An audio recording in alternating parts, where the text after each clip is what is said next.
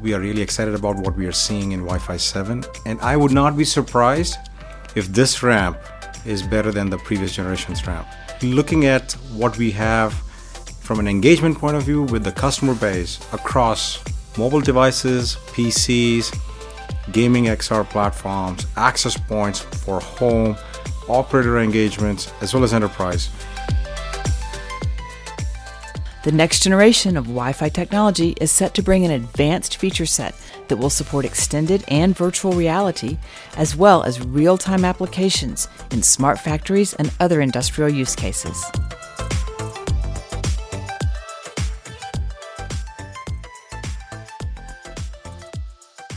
Welcome to The Signal. I'm Martha DeGrasse here for Wi Fi Alliance, and this is our podcast where we talk to industry leaders about the growing portfolio of Wi Fi technologies that we see changing the connectivity landscape. And today we are really excited to talk about Wi Fi 7 with Rahul Patel. He is Senior VP and GM for Cloud Connectivity and Networking at Qualcomm. Rahul, thanks so much for being here on The Signal. Thank you, Martha. So I think everyone is going to want to know the timing. When's it coming, and where will we see it first? In smartphones, in access points, what's expected? We are really excited about Wi-Fi 7 at Qualcomm, and I'll tell you why. Over the last five or six years, we have shipped more than six and a half billion units of Wi-Fi products.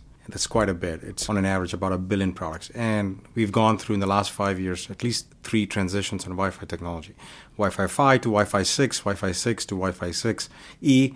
And every transition has surprised us in the intensity and the acceleration of the ramp from one technology to another. Given that, we are really excited about what we are seeing in Wi Fi 7. And I would not be surprised if this ramp is better than the previous generation's ramp. Looking at what we have from an engagement point of view with the customer base across mobile devices, PCs, gaming XR platforms, access points for home, operator engagements, as well as enterprise, we anticipate quite a bit of ramp in the second half of 2023 across the entire marketplace uh, for Wi Fi 7. And what does it offer that Wi Fi 6 and 6E do not? Uh, let's start with Wi Fi 6E because this is the previous generation. So, Wi-Fi 6E definitely brings the 6 gigahertz spectrum that is available in Wi-Fi 7. But what Wi-Fi 7 brings is the ability to upgrade from Wi-Fi 6 to Wi-Fi technology that is much better than Wi-Fi 6 in areas where 6 gigahertz is not available. In geographies where today 6 gigahertz is not regulatorily approved, you can see a significant material benefit on Wi-Fi 7. Wi-Fi 6E is an upgrade on 6 gigahertz over Wi-Fi 6, but then there are three structural changes in Wi-Fi 7 that change the game versus Wi-Fi 6E. The first is the channelization. You have much wider channels to work with, which is 320 megahertz channel. Then you come to multi-link operation, where you have the ability to carrier aggregate across multiple channels 2.4 5 and 6 gigahertz.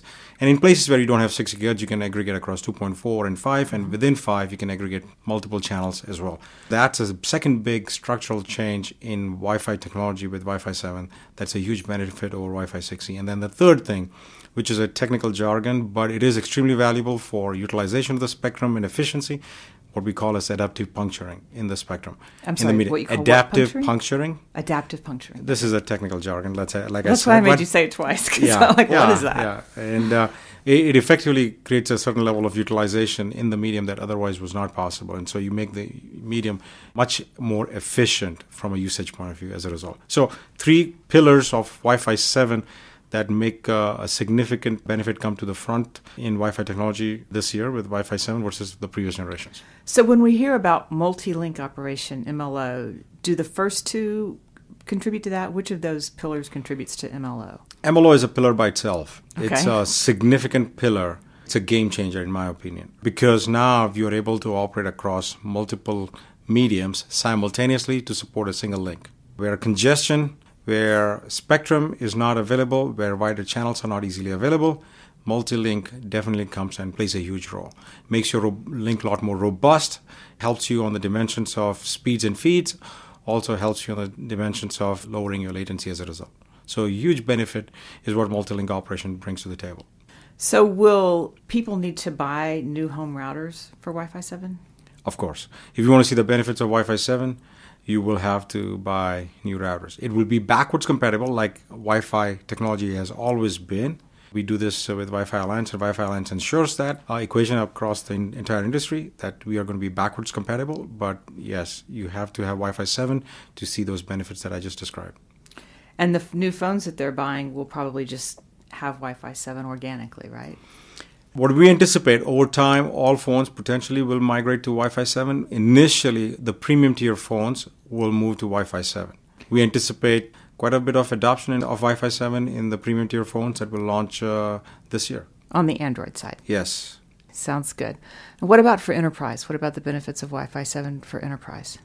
As we kind of settle on what kind of work culture we want to have, when I say work culture, working from home or hybrid or working from your enterprise building, I believe more and more is going to happen without the wires.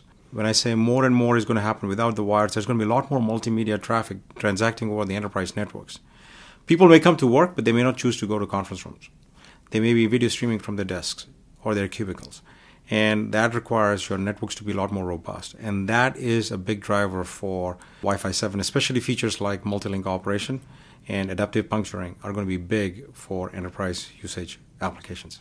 So, work from home is a major application. Are there any other enterprise applications that you think, maybe on, on the industrial side or the commercial building side, that might be important with Wi Fi yeah, 7? I, I think, say, for example, security, mission critical applications like security, managing logistics in warehouses, having a lot more of uh, robust coverage across the entire warehouse because you got robotics playing a big role in that equation, managing your warehouses. And you want certain level of manageability, a certain level of quality of service deployed. I think Wi-Fi 7 plays a huge role over there. So it sounds like in that sense, Wi Fi 7 is competitive with 5G. Wi Fi 7 and 5G are very complementary in the sense that uh, 5G is much better upgrade versus what you had in 4G in the license spectrum play and especially in the WAN technology area, where I believe 5G will come to play in a way that they will be a significant alternative to wired or broadband, and you require a companion LAN technology, which is what Wi Fi 7 will be. Okay, so they'll work hand in hand. Yes. I mean, we do hear a lot about factories and companies, warehouses, as you said, that want to look at replacing wired networks with wireless, licensed spectrum. But Wi Fi is always in the picture, and sometimes making everything work together is a challenge. Do you think that some companies will be more ready to cut the cord and go wireless once Wi Fi 7 is available to complement whatever they're doing with licensed spectrum? At Qualcomm, we believe so. We understand the wireless world on both sides. Yeah. And license as well as unlicensed extremely well. And uh, we have solutions for making sure the complementary technologies are really complementary and working hand in hand. Sounds good. Are there certain industries that you think you'll be targeting or that you think will be early adopters here? We anticipate handsets and enterprises and home markets, especially on the operator sides, getting to adopt Wi Fi 7 ahead of other markets. We also anticipate in years to come, shortly year after, to see Wi Fi 7 in gaming platforms, XR platforms, head mounts, places where latency is going to be of essence, basically. Medical technology, maybe, or no? Yeah, I think at some point, uh, I think medical technology is not only about speeds and feeds and the robustness of the network, but also a lot more on in terms of reliability, security, and so there are other aspects that come to play in kind of getting the medical technology or deployment in medical applications more useful, basically. And I think there's uh, additional wraparound software and security capabilities, manageability capabilities that need to be deployed on top of that Wi-Fi network. That's interesting. And I guess Matter, of course, is compatible with Wi Fi 7, right? Matter is uh, largely an IoT technology, and I don't believe it is. It is complementary, I would say. Okay. It is. Uh, it probably works hand in hand uh, with Wi-Fi 7. Sounds good. All right, so before we let you go, let's get an update on Wi Fi 6 and 6E. Obviously, a lot of customers on both the residential and the enterprise side are still making that upgrade. So, what do you see for that in the year ahead? It's a great question. I go back to what we talked at the top of this discussion. The ramp that we saw in Wi-Fi 6 moving from Wi-Fi 5 to Wi-Fi 6 it has been eclipsed by the ramp that we are seeing in Wi-Fi 6E transitioning from Wi Fi 6.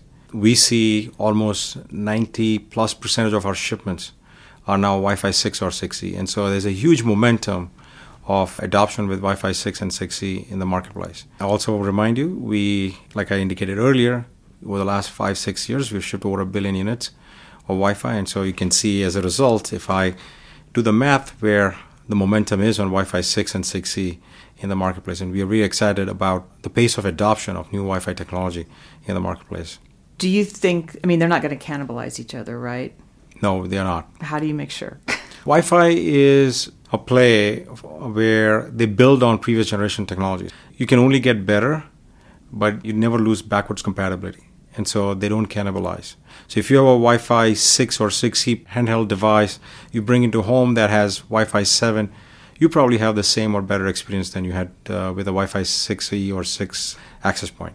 But what about people upgrading to new access points? You don't think people will skip from five to seven? You think that they'll go through the steps, or it doesn't really matter to you what they well, do? I think if you're going to upgrade now, you're better off going at Wi-Fi 6E or Wi-Fi 7. Gotcha. Well, what about in Europe, though? You've got two options, right? I think even in Europe, uh, we see a lot of momentum in terms of the design in activity right now with Wi-Fi 7. Surprisingly, I think the operators are usually the last group of uh, adopters for new Wi-Fi technology because they have a longer cycle in terms of qualification and how they bring the technology to the marketplace. To our pleasant surprise, a lot of their services and revenue and subscription is based on how the consumer leverages their service over Wi-Fi in the home. And as a result, they do not want to compromise on Wi-Fi. And so we're seeing a lot more momentum in terms of design activity from Europe on Wi-Fi 7 as well. That's interesting. Great. Is there anything else that you want to highlight or add? The big thing I would say is we are really excited, as you can tell from you know our talk today. We are really excited about what Wi-Fi 7 brings to the table. We are really excited about how well the industry is executing. What I see from my customers across the entire spectrum, all market segments. We are really excited about the benefits Wi-Fi 7 brings to the marketplace, to the newer applications that we're going to experience. And uh, I'm really thankful to the entire Wi Fi Alliance team and the entire community that supports Wi Fi Alliance because it takes uh, a village to get a technology of this caliber to the marketplace at the scale that it is at right now. At the scale, right. So you're talking about your customers, the access point makers. Do you want to highlight any of those that are already making moves with Wi Fi 7, or, or, can you speak about them at this time? Uh, I would not. Uh, I mean, so I think there are a few publicly announced uh, products, a few in China. Xiaomi has already announced a phone that has Wi-Fi 7 capabilities. Xiaomi has also announced access point router, a 10 gigabit per second router that has uh, Wi-Fi 7 capabilities. There were a few announcements uh, from uh, some Chinese companies, and in the home marketplace, we've seen TP-Link make announcements on the router with Wi-Fi 7, and also Wi-Fi mesh solutions using Wi-Fi 7. So, quite a bit of announcements that have already happened before the end of 2022 about Wi-Fi 7 today I saw Arris make an announcement about a Wi-Fi 7 access point router, basically. And, and, this is just the beginning of the year, and so right. Yeah, we should highlight that we're here at CES in early January right now. Yeah, so. it's just uh, the first meaningful business day of the year, probably, right? For a lot of people, yeah. Okay, great. So, so a lot of customers super active on both the smartphone side and the access point side. All right, Rahul Patel, Senior VP and GM for Cloud Connectivity and Networking at Qualcomm. Thank you so much for being here on The Signal. Thank you, Martha. And that is our show. Don't forget to check the show notes for more resources, and don't forget to subscribe to The Signal on Apple Podcasts and Spotify. You'll get all the latest episodes straight to your device. For all things Wi Fi, check out Wi Fi Alliance. That's wi-fi.org. I'm Martha DeGrasse. Thanks for listening. Please join us next time on The Signal.